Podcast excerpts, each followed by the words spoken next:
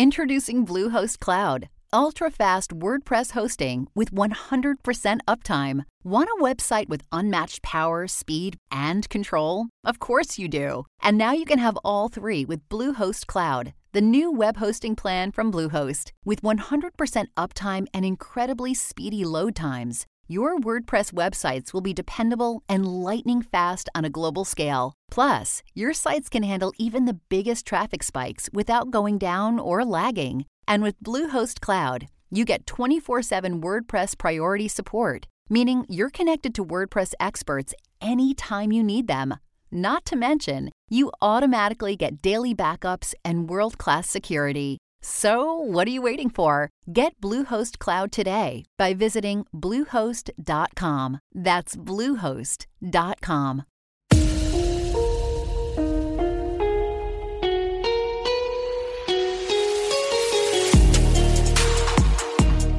Welcome back to Crime Analyst and the Intelligence Cell. Now, before I dive back into the Forgotten Victims series, I'm going to give the usual heads up that the content and information that you're going to hear may be triggering or upsetting. Listener discretion is advised. You're going to hear about real victims, real cases, real perpetrators, and their behaviour at real crime scenes.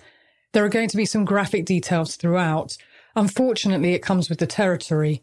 Murder is distressing. Victims being killed and harmed is a truly terrible business. In episode 25, I detailed my analysis and profile of PS from the crime scene behaviour and crime scene analysis. What did you make of that?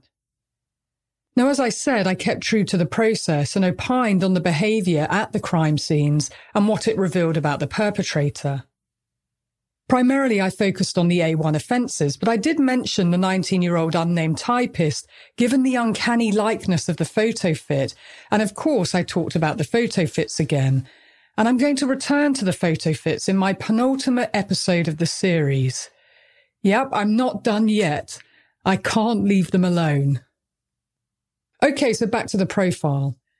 Interestingly, I discovered that two FBI profilers did weigh in at the time on this case. Well, back in 1979. Were you aware of that? Well, admittedly, to me, this is a new discovery, and I think you'd be interested in what they had to say. Am I right?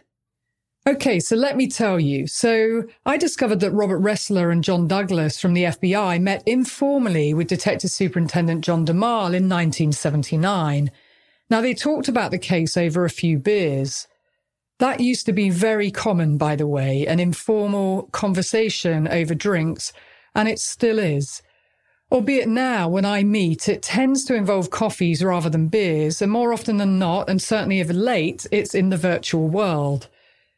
So Robert Ressler, or Bob as he was known, and John had scheduled meetings with the police college at Bramshill in England in 1979.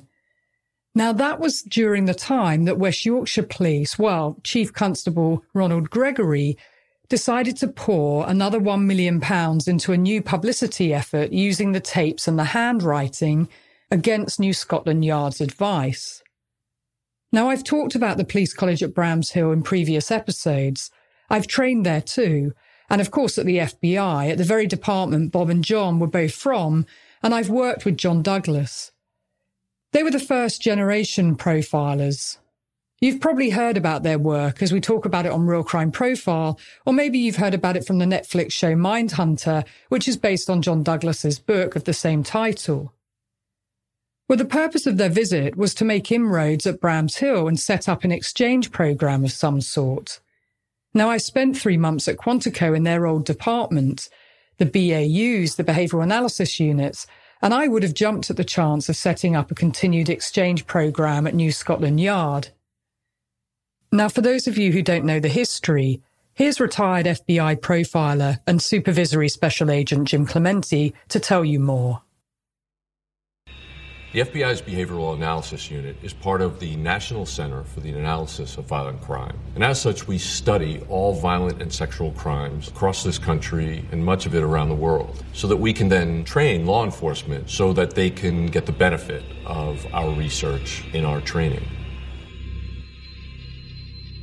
The original FBI profilers, Dick Ault, John Douglas, Roy Hazelwood, Robert Ressler, Pete Smerick, They gained this body of knowledge by actually going into prisons and interviewing convicted serial killers. They interviewed them in great detail about what they did and also how they grew up and how they felt during the entire time that they were killing people, developing this criminal expertise, and that they were getting away with these crimes. For example, from Ed Kemper, they learned that he had a very difficult relationship with his mother. So he started killing surrogates in place of her, and then he killed his mother. David Berkowitz showed how sexual frustration can be taken out on innocent people on the streets of New York. From Ted Bundy, they learned that he was a sexual sadist, that he got off on causing and witnessing the pain and suffering of others. But he did that many times by using his psychopathic charm to lure in victims, and he feigned injury so that it was the people who wanted to help him that he ended up killing. So now we have an amazing volume of institutional knowledge about these offenders, and it tells us how they killed and why they killed, and it helps us to hunt them down. Now, sadly, Bob passed away a few years ago. But like I said, he was one of the first generation profilers who learned the psychological principles involved from pioneers like Howard Teten and Patrick Mullaney when he joined their unit in 1974. Bob worked at what became known as the Behavioural Science Unit, the BSU, at Quantico, and my unit at New Scotland Yard was modelled after the BSU and was called the Sexual Offences Section.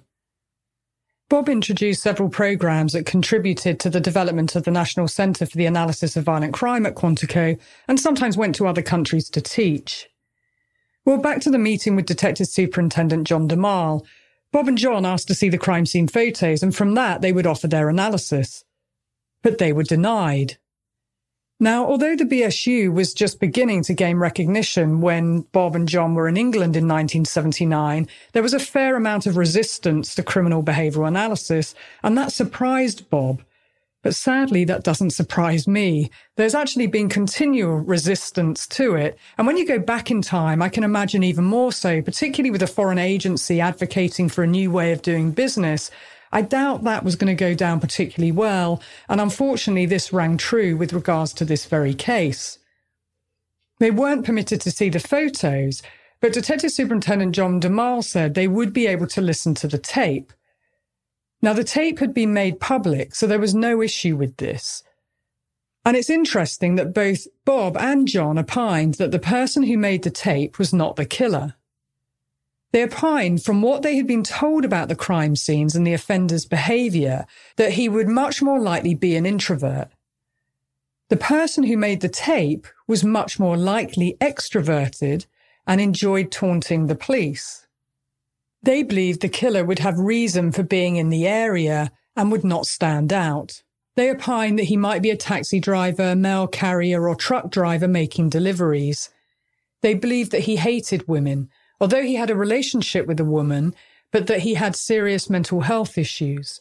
They offered a few more ideas, but they cautioned that without the photos and the reports, that they were somewhat winging it. Again, Bob requested access to the photos so that he could do a more accurate profile, but learned that Assistant Chief Constable George Oldfield prohibited it. He apparently disliked being second guessed about his theories or being viewed as a man so easily duped. They'd find the killer on their own. Well, that's amazing, really, but it's consistent across the board, and it still goes on now. That old adage, we don't need outside help, we're good, thank you. And even help from those who've studied killers and know what they're talking about. So that's now New Scotland Yard and the FBI whose help and assistance was refused. It's unconscionable and clearly highlights egos getting in the way of solving this case. But what I will say is this without seeing the crime scene photos, it's a real challenge to say anything more detailed about a perpetrator. You see, what happens at the scene, the offender's decision making and how he interacts with the victim reveals the motive. It's so important to understand motivation, as I've said many times before. It takes you to the whom, the who committed it. And there's no substitute for experience. The experienced investigator or criminal behavioral analyst or CSI, or hopefully all three working together, with a catalogue of past cases that they can compare and contrast one scene from another. An inexperienced investigator or analyst doesn't have this. And so, no, it's not good practice to opine on a case without having seen the crime scene photos. And so they were right to say that they couldn't go any further without access to the photos and more information. Now, it's one of the key reasons why I said that without access, I couldn't say anything more regarding the other potentially linked offences. As I said, those other potentially linked offences that I talked through need to be thoroughly investigated and compared and contrasted against PS's timeline. I strongly recommend that this happens, and it should have happened when PS was initially arrested, and those offences should have been put to him when he was confessing and cooperating with the police.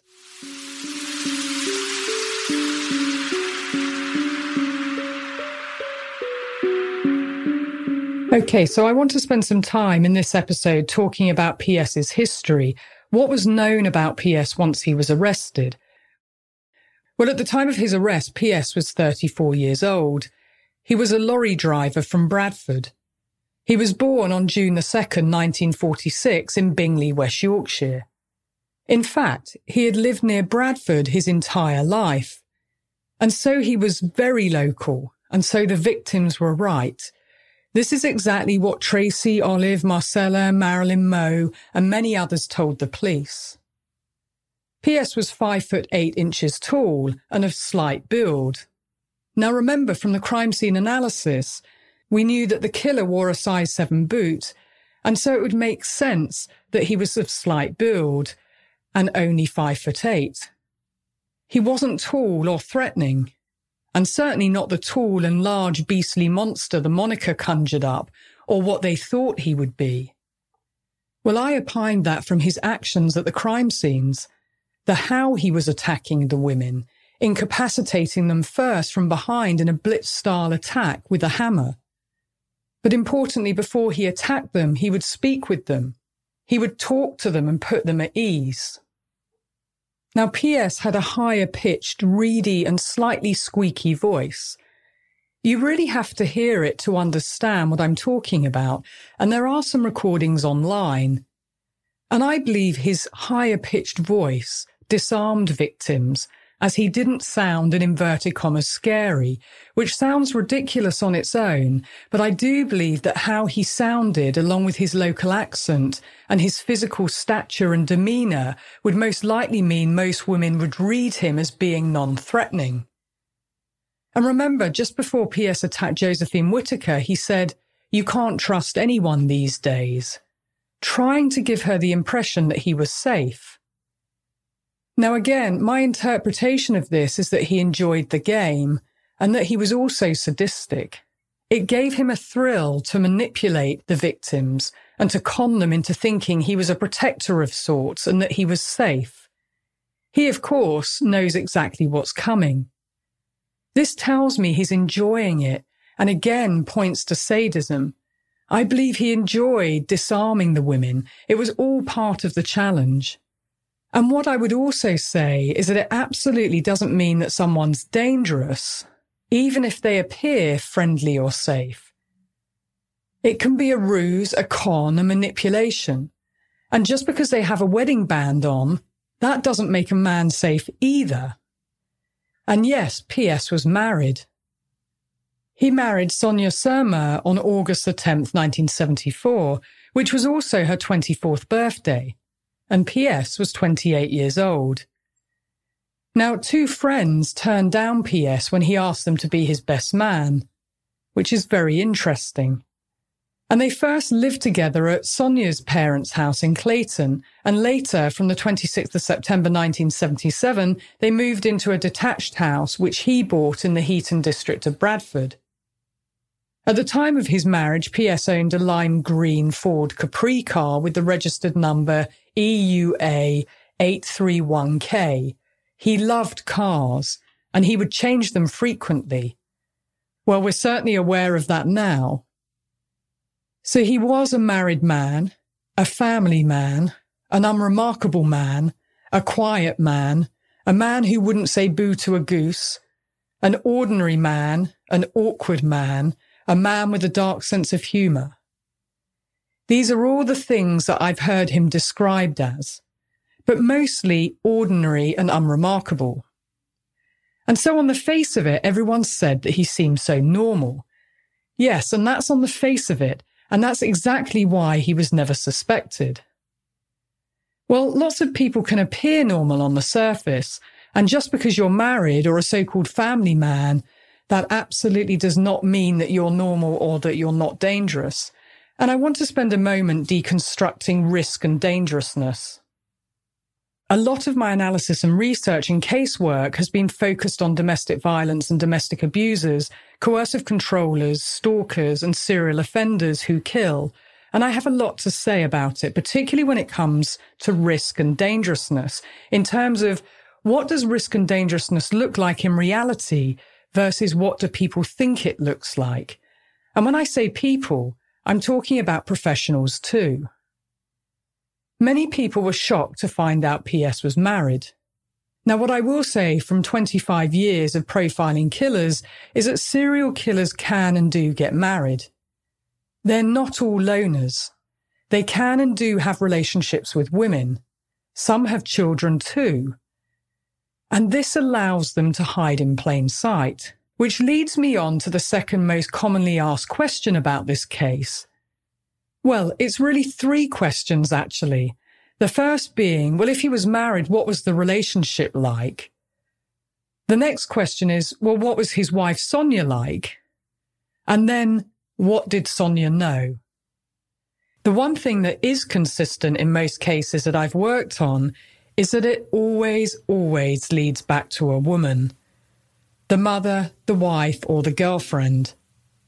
You see, no matter what a man does, everyone wants to know about the woman.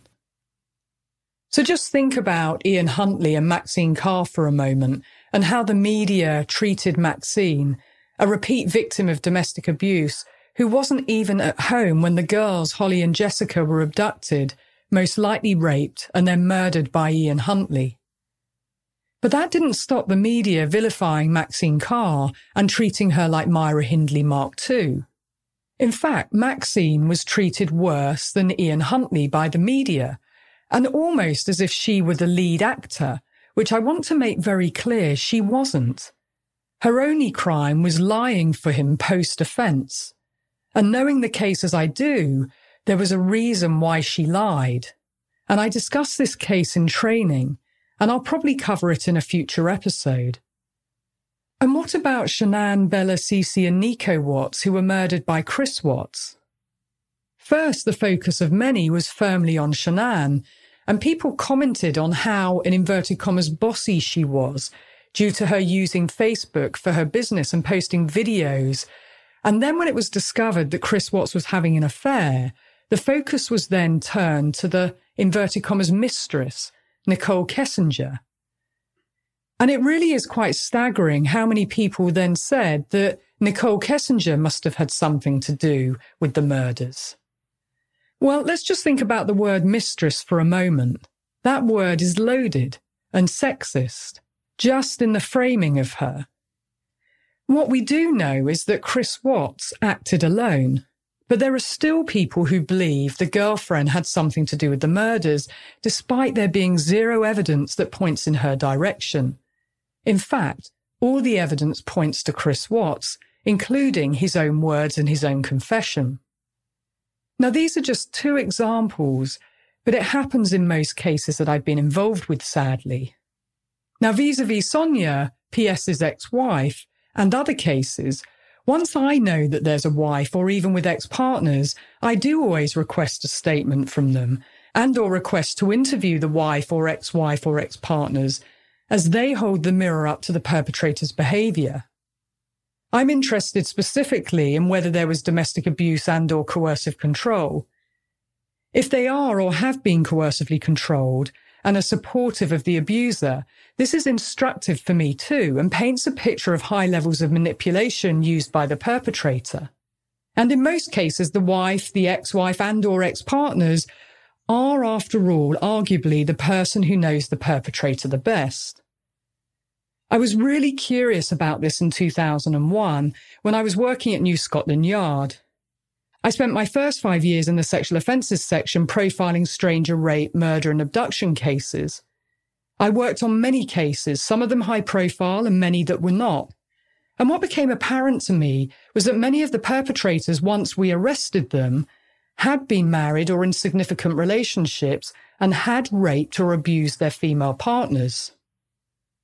Now, that didn't surprise me, but what piqued my interest was whether these cases were anomalies, whether they were outliers, or if I took a larger sample of offenders, would I see the same finding, i.e., that they raped women they were in significant relationships with, as well as strangers.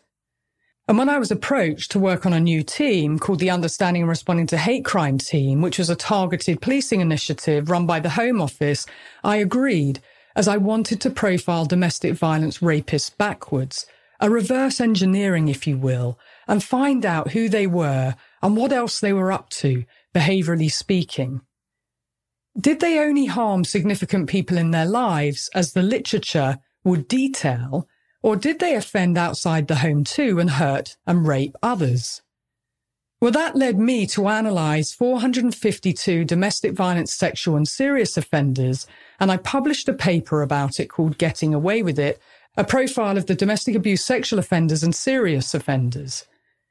I started the research and analysis in 2001 and I published the report in 2004. And it's not because I'm a slow writer, by the way. It's because the significant women who had the courage to report them to the Metropolitan Police Service for rape and sexual violence, well, 75% of them were raped after they separated from the abuser, which is why separation increases the risk for the victims and their children, as well as the fact that I found one in 12 of the perpetrators were raping other women outside the home, and one in eight were committing serious violence outside the home, which meant that I had to do proactive work with a team proactively targeting these perpetrators, which is why it took me some time to publish the report because I had to work operationally first and foremost because the risks of not doing anything were so great. And so quickly, this became an operational piece of work targeting these violent men. And this was the first time this had been done proactively nationally or internationally. And it's the reason that I'm still campaigning 20 years later for serial domestic violence abusers and stalkers to be targeted in exactly this way across the UK and information and intelligence to be collected on them nationally. They are dangerous men, many of whom are unconvicted. And my analysis shattered a lot of myths about violent men and rapists, as well as informed the development of the domestic abuse, stalking and harassment and honour based violence risk identification, assessment and management model, which most police services and partner agencies use in England and Wales. There's a basic behavioural premise that I use to help others understand the link between domestic violence and stranger rapists and just how dangerous these men are, and it's this. If you're prepared to harm, rape, and torture the woman or women in your life that you're supposed to care for, love, and cherish the most, what are you prepared to do to a woman you know and don't care about? Rape is about power and control. Domestic abuse is about power and control. Supercharged, entitled men commit both. Many of them, as I've said, are unconvicted. So we have to make the links. I'll post the link to my research in the show notes, and it's also cited in my book, Policing Domestic Violence, published by Oxford University Press. Okay, so one of the questions I'm always interested in is how two people met. And so in this case, I'm going to tell you about how PS and Sonia got together. Sonia was 15 years old when she met PS at the Royal Standard pub. He was 19 years old. Now, I would imagine that he picked her, i.e., he targeted her in the pub and started talking to her. But what I will tell you is that I don't know that for sure. But I do know from working the cases that a skilled offender targets a particular victim for a particular reason. Not you, not you, not you, but you. And due to his age, remember he was 19 and she was 15, just a child, I would believe him more likely to make the first move. Now, neither had dated other people, but they instantly were attracted to each other and they started courting. And remember, I told you in a previous episode that one night Sonia went out with another man, the Italian ice cream man, and that was in 1969, and P.S. was angry. Well, the upshot of his anger was that he went to see a prostitute to get back at Sonia, to take revenge and make her pay, but it was the unnamed prostitute who paid. He attacked her with a stone and a sock. And I'm going to come back to that. Now, with Sonia, he played the role of a doting family man, but he wasn't faithful to her. His friends said that he would pester women, in inverted commas, when he was out, or he harassed Fred Craven's daughter, Anna Rajolski, Carol Wilkinson, and he also argued with her dad. Now, how his behavior was described and characterized was that he pestered women. Well, the challenge is when you use the word pester or call someone a sex pest, most often you're masking and minimizing their behavior. It's sexual harassment, so we should call it what it is. And P.S. also had other girlfriends. I've already talked about 35 year old Teresa Douglas in Holytown, Lanarkshire, who he'd stay overnight with. Now I'm going to come back to Sonia. First of all, I want to go back in time to what was known about P.S. and excavate his past before he met Sonia. Now, P.S. was born in Shipley, West Yorkshire on the 2nd of June 1946. He was one of six children born to Kathleen and John Sutcliffe. P.S. was born prematurely and spent an extra two weeks in hospital with his mother. As P.S. grew up, he was constantly bullied for his small stature and his skinny legs.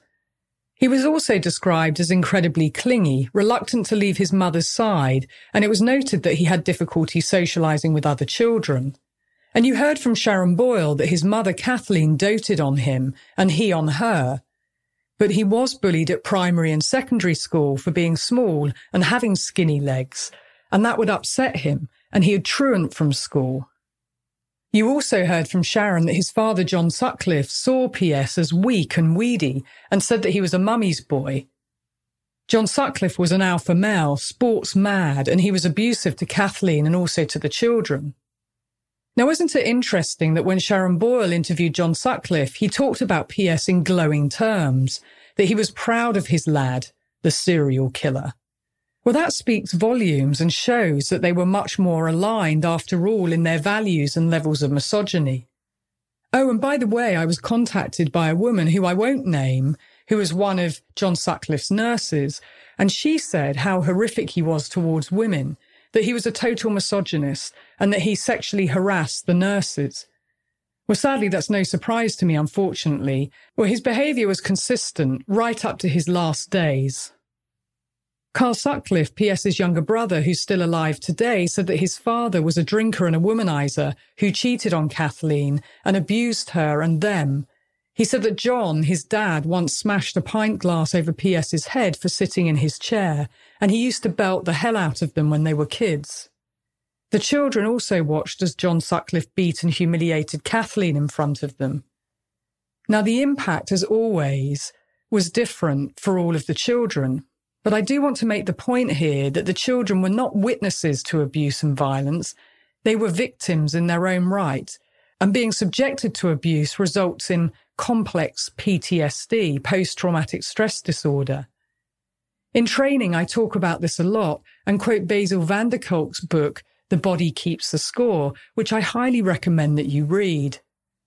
If left unresolved, trauma continues to reside in the body on a cellular level, and it will come out at some point physiologically, psychologically, emotionally, and it normally manifests as dis-ease, disease in the body.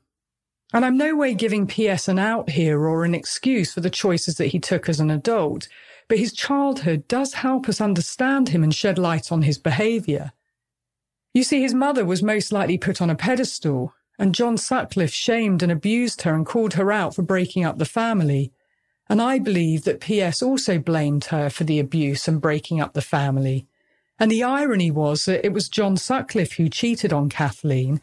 His behaviour was abhorrent. He drank and he cheated on her. He abused her and the children, and yet he wasn't held to account. And his behaviour wasn't seen as the problem, most likely because he was the man. Now, the double standard is obvious and striking. Noticeably, it wasn't his father and men that PS held accountable and punished. It was women. And as I've said before, it's much easier to blame women for men's violence. So PS was a loner at school. He didn't fit in in the playground. He left school when he was 15 and drifted in and out of unskilled and semi skilled jobs in the Bradford area, which included time spent as a grave digger, a factory worker, door to door salesman, and a lorry driver. Okay, so there's the grave digger. And during this spell, he often worked in the mortuary. It makes sense now.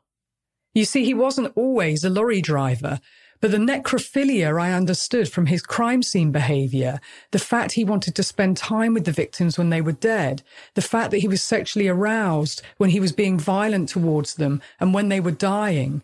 Well, in 1964, P.S. was a gravedigger at Bingley Cemetery, but he earned extra cash washing dead bodies. Now, he actually worked two stints at the cemetery, as he left for a while to work for the water board, but he was fired for bad timekeeping and he returned to grave digging in June 1965 and stayed there until November 1967 before he was sacked once more for bad timekeeping. He later found a job as a long distance lorry driver with a Bradford firm, T&WH Clark Holdings in Shipley. But importantly, P.S. had a morbid interest in death. Laurie Ashton, who worked with him, said one night he said he had a key to the morgue and there were two and I quote, ripe ones they should have a look at.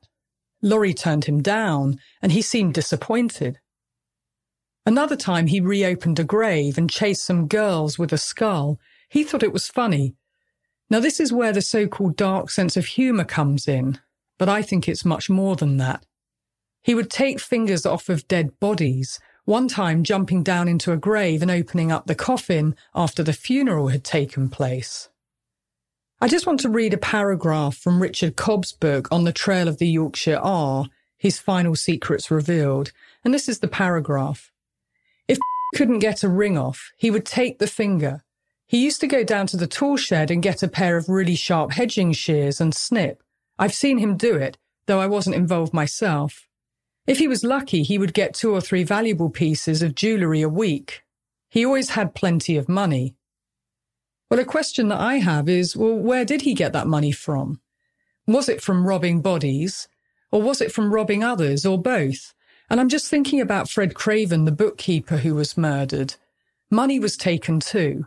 And so I'm just throwing that in here now because this is new information and I'm going to return to Fred Craven's murder.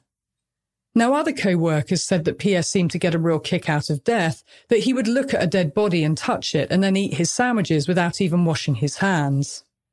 Another co-worker said this. He was a really creepy sort of guy. I've never seen anyone so morbid. I'm not exaggerating when I say that he examined nine out of ten bodies he buried. He did it because he wanted to see if there were any valuables, but also because he liked it. I've seen him look at the most gruesome things which would turn any other person's stomach, but P.S. just wasn't bothered. He got his thrills from death. One time he opened a coffin whose occupant had been mangled by a train. It wasn't a body, just two plastic bags of flesh, but he got the bags out and started to look inside. I just walked away, but no one reported him. I suppose we all thought our job was pretty rotten and that PS was just letting off steam. Perhaps we were all as twisted as PS because sometimes we thought him a real scream. He would turn up in a black frock coat carrying a prayer book. Then he would stand over the grave and come up with all the ashes to ashes stuff. As soon as he got going for a few minutes, he would begin speaking the foulest four letter words and the most horrible oaths. One day the body of a female magistrate came in. P.S. had known her and took delight in opening her coffin. I remember to this day that he grabbed hold of her face as hard as he could and he said, You won't be putting anyone else away now, will you, bitch? Okay, so this is exactly the sort of behavior I was talking about in episode 25. The misogyny, the leakage, no one really speaking up or saying anything, just chalking it up to a macabre sense of humour and letting PS off the hook although there were some who thought that he was creepy. And interestingly, Trevor Birdsall's girlfriend, Tracy, who persuaded Trevor to go to the police, when she met PS, She too felt that he was creepy. Now, the fact that PS spends time with dead bodies and got his thrill from death, well, that's much more than a dark sense of humour. And the way that he spoke to the female magistrate is just so disrespectful and points to misogyny. And his co-workers would also say that he would watch couples in pubs and comment on the women. Again, this is the sort of leakage I was talking about. When this sort of leakage and behaviour happens, it should be challenged. And we all have a role to play in challenging it.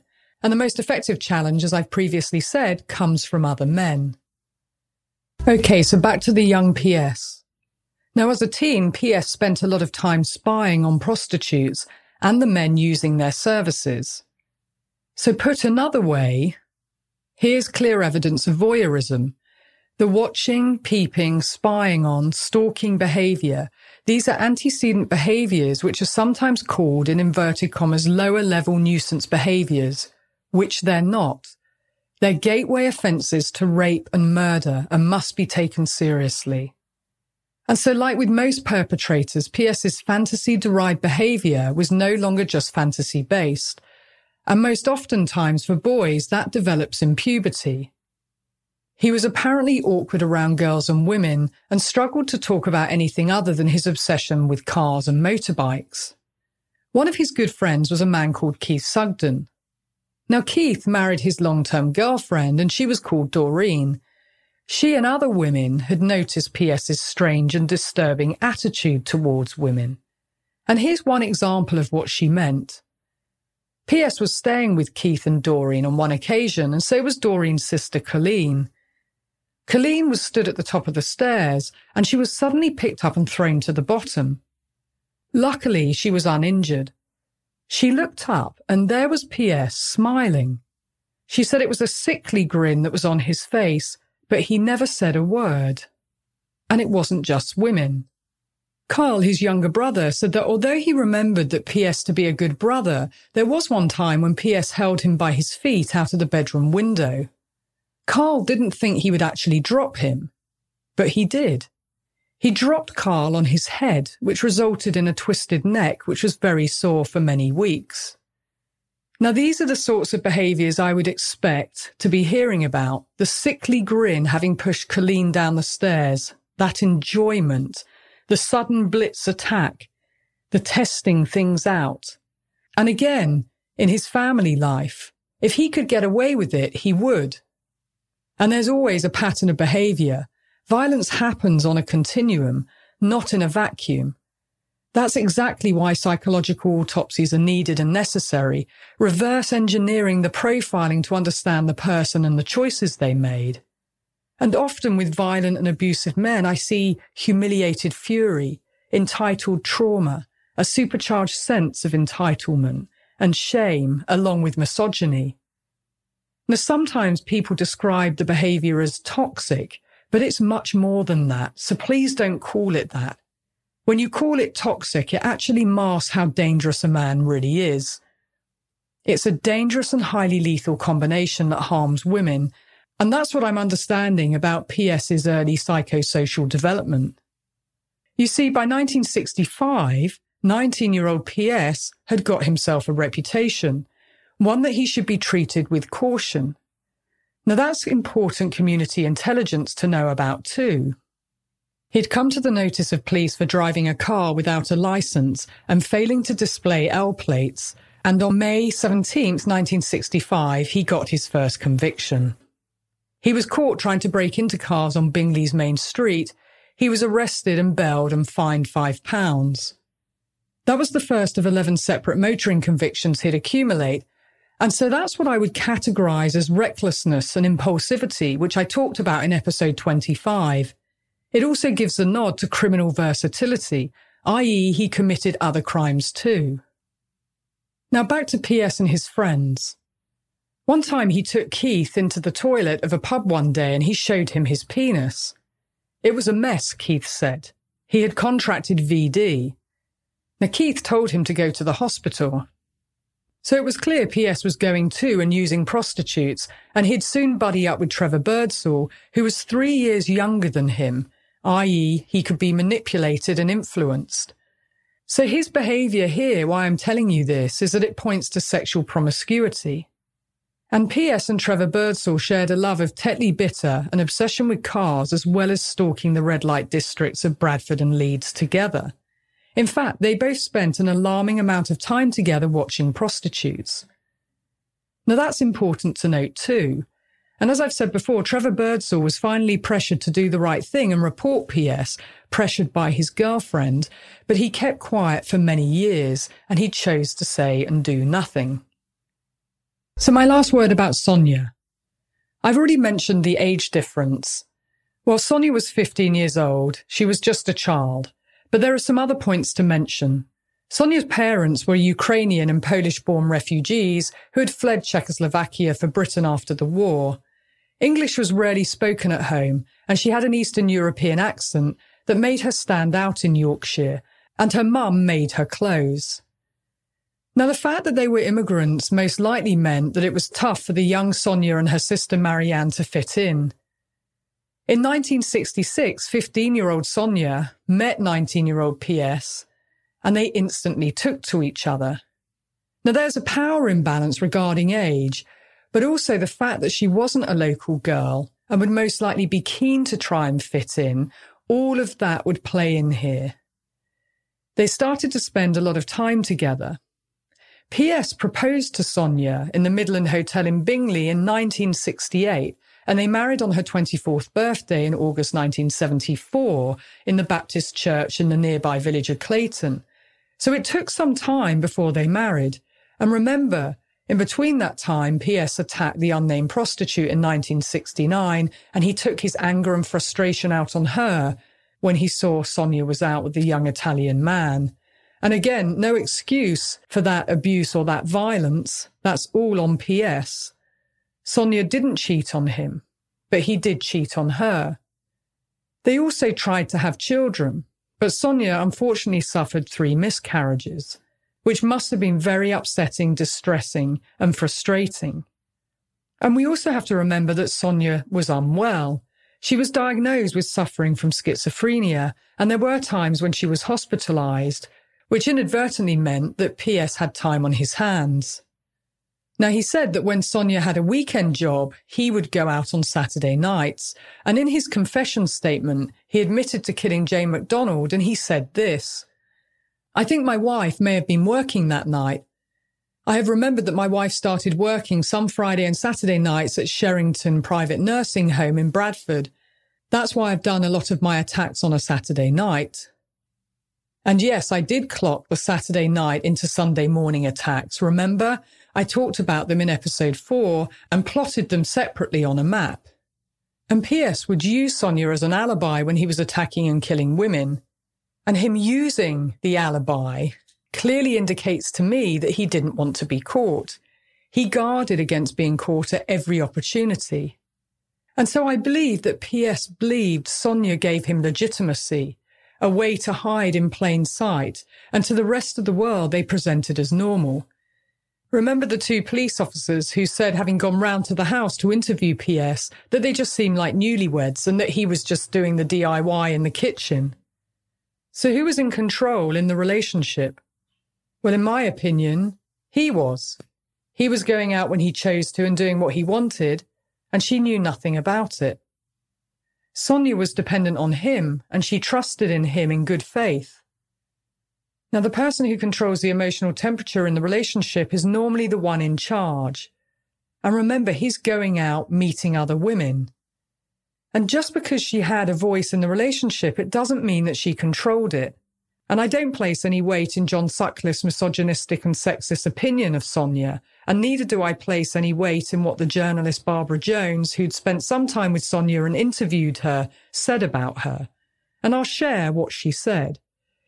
She said that Sonia was, in inverted commas, the most irritating, strangest, and coldest person I've ever met. She's so incredibly prickly and demanding. Well, that's Barbara's opinion. It's not fact. Perhaps Sonia didn't feel comfortable with her. Perhaps Sonia didn't behave the way Barbara expected that she should, but either way, what PS did had nothing to do with her. Now, PS said that Sonia nagged him, And again, I'm not going to place any weight in his narrative about her either. She most likely was asking him to step up and meet his responsibilities when she asked him to do things. But I do believe that Sonia was deeply shocked when PS told her what he had done. And there's no script for what to say when your husband tells you at a police station that he's a prolific serial killer. What I do know is that we look to women for clues and cues as if they somehow are to blame, and we inadvertently blame them when we do. Sonia played no part in the murders. That was all on PS. And when people keep asking questions about Sonia, it's like turning the TV channel over, as we're no longer talking about him, about PS, the one person who is to blame. So yes, a partner, wife, family member, ex-partners, they can give us insight. And that's what I'm interested in. And what I will share with you is that every case I've been involved with where the serial killer has had a significant relationship with a woman, they've used coercive control. Now, it's often very difficult to identify and spot. Often the victim doesn't even know that they're being controlled and abused, and more often, all the wrong questions are asked. And interestingly, even after PS was convicted, Sonia remained loyal, which is instructive to me. And it's important to analyse and assess what happened after the trial, as this is also revealing about PS's psychopathology and also the events as they unfolded. And I've already made mention of the fact that PS was in Broadmoor Psychiatric Hospital. Well, some of you might be wondering how that happened, as the jury found him guilty of murder, i.e., they found him to be criminally responsible for his actions. They rejected the four psychiatrists' opinions that PS heard voices, and they rejected the diagnosis that he was suffering from paranoid schizophrenia. And so it's absolutely right that you should ask, how did this happen? And I'm going to get into it in the next episode. It's really important to go into PS's behaviour post conviction, as it's instructive regarding the indirect assessment of PS using the psychopathy checklist. And admittedly, I've spent more time than I originally planned deep diving PS's behavior and his decisions that he took. But I want you to hear the nuanced granular detail and the detail that I go into in terms of my analysis and my assessments. And then you can make up your own minds. So I'm signing off for now. And I hope you'll join me back in the intelligence cell for my next episode, which is the final episode on the psychological autopsy and profile of PS and includes the PCLR, the psychopathy checklist revisited. So until then, be curious, ask questions, and always trust your instincts.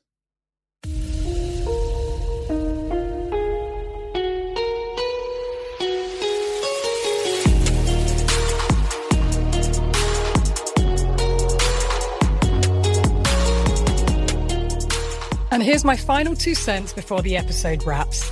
The first is a huge thank you to all of you, my lovely listeners and crime analysts, for tuning in every week. The second is an ask. If you like what I do, please take two minutes to leave a five star review on whichever platform you listen to me on. It really helps others find me and helps with the ratings. So thank you, thank you. Crime Analyst is written, produced, and hosted by me, Laura Richards. Sound engineering by Tim Hanson at Half Ogre Studios. Cover art and graphics by Chris Raybottom at Syndicate. And music by Kilrood.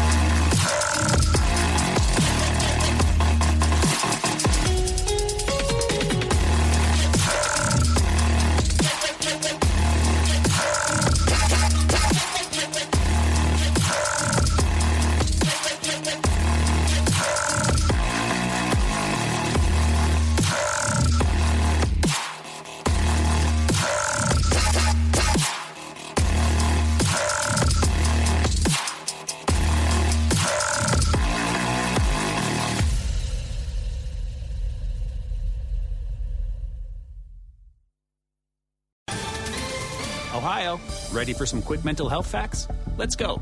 Nearly 2 million Ohioans live with a mental health condition. In the U.S., more than 50% of people will be diagnosed with a mental illness in their lifetime. Depression is a leading cause of disability worldwide. So, why are some of us still stigmatizing people living with a mental health condition when we know all of this? Let's listen to the facts and beat the stigma. Ohio, challenge what you know about mental health at beatthestigma.org.